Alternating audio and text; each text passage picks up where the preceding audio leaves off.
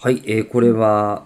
香り井上さん、あとラジオトーク。おいうん、あの、最近僕がちょっとやってる、あの、ポッドキャストの、うんえーポッドキャストみたいなことがスパッとできちゃあう。みたいなことあっとういう間にできちゃう。新しいシステムですよねワンボタンで録音して、そのまんまもうインターネットで公開できるっていううんシステムやってる方がもう見に来てくれてたんです、今回。はい口を開く。おーで、えー上野先生の話、うんえーとっても面白くてメモどころだらけだったし、うんうん、メモどころだらけだしか吉田さんに最後に読まれるのも嬉しいおー僕がこれを読んでるってことを意味してるんですかね、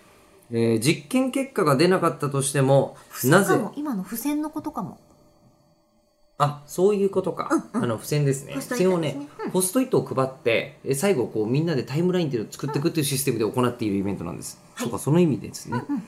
えーで、えーと実験結果が出なかったとしてもなぜ行ったのか and なぜダメなのか妥当性を示すことをためることでえーその後の研究のどこかで役立つからちゃんと成果だっていう考え方は業務内研究でもいきそうっていうふうにうん言われたんですがうんうん書いてくださってますこれそうよよねうんいろんなことで。あの、大体何回やったら、初めからうまくいくことって、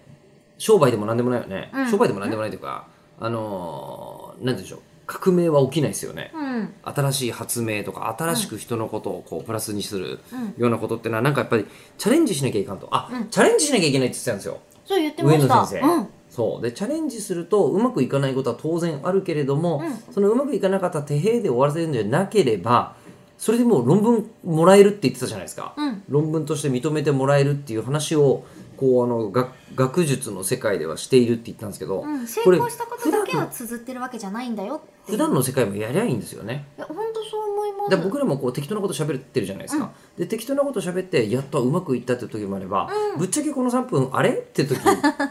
どうでしょう絶対ありありますよあことうやってやってますかいや、あもうプロレスなかったことないけど。なかったことないけど。急にどうぞどうぞどうぞ急に何言ってるか分かんないえーっとでいやもう本当にあのこうボクシング協会は僕らがみたいな口調に今なりましたけど久しぶりに行ったなボクシング協会、ええみたいになりましたけど、うんあのーなんかこういうのもチャレンジしてみた上でちゃんとダメな時の理由をはっきりさせておくっていうのも仕事のうちに入れたがいいんじゃないですかね。でそこが分かってればちゃんと回避することも、うん、できるかなしそのうち新しいことも見つかるし、うん、でそこがダメだったのは今なだけで未来もダメ、未来英語ダメってわけではその問ない題が解決できる技術を、技術がなんか開発された時にそれはやっぱり本来目指してたなんかすごいいいものが見つかるかもしれないよみたいなことが、うんもっとあっていいんじゃないのというのがうん非常にためになる話としてあったんで、そうでえすね今回3分やってるのがもしダメだと思ったら、えっと、今すぐ 批判をください、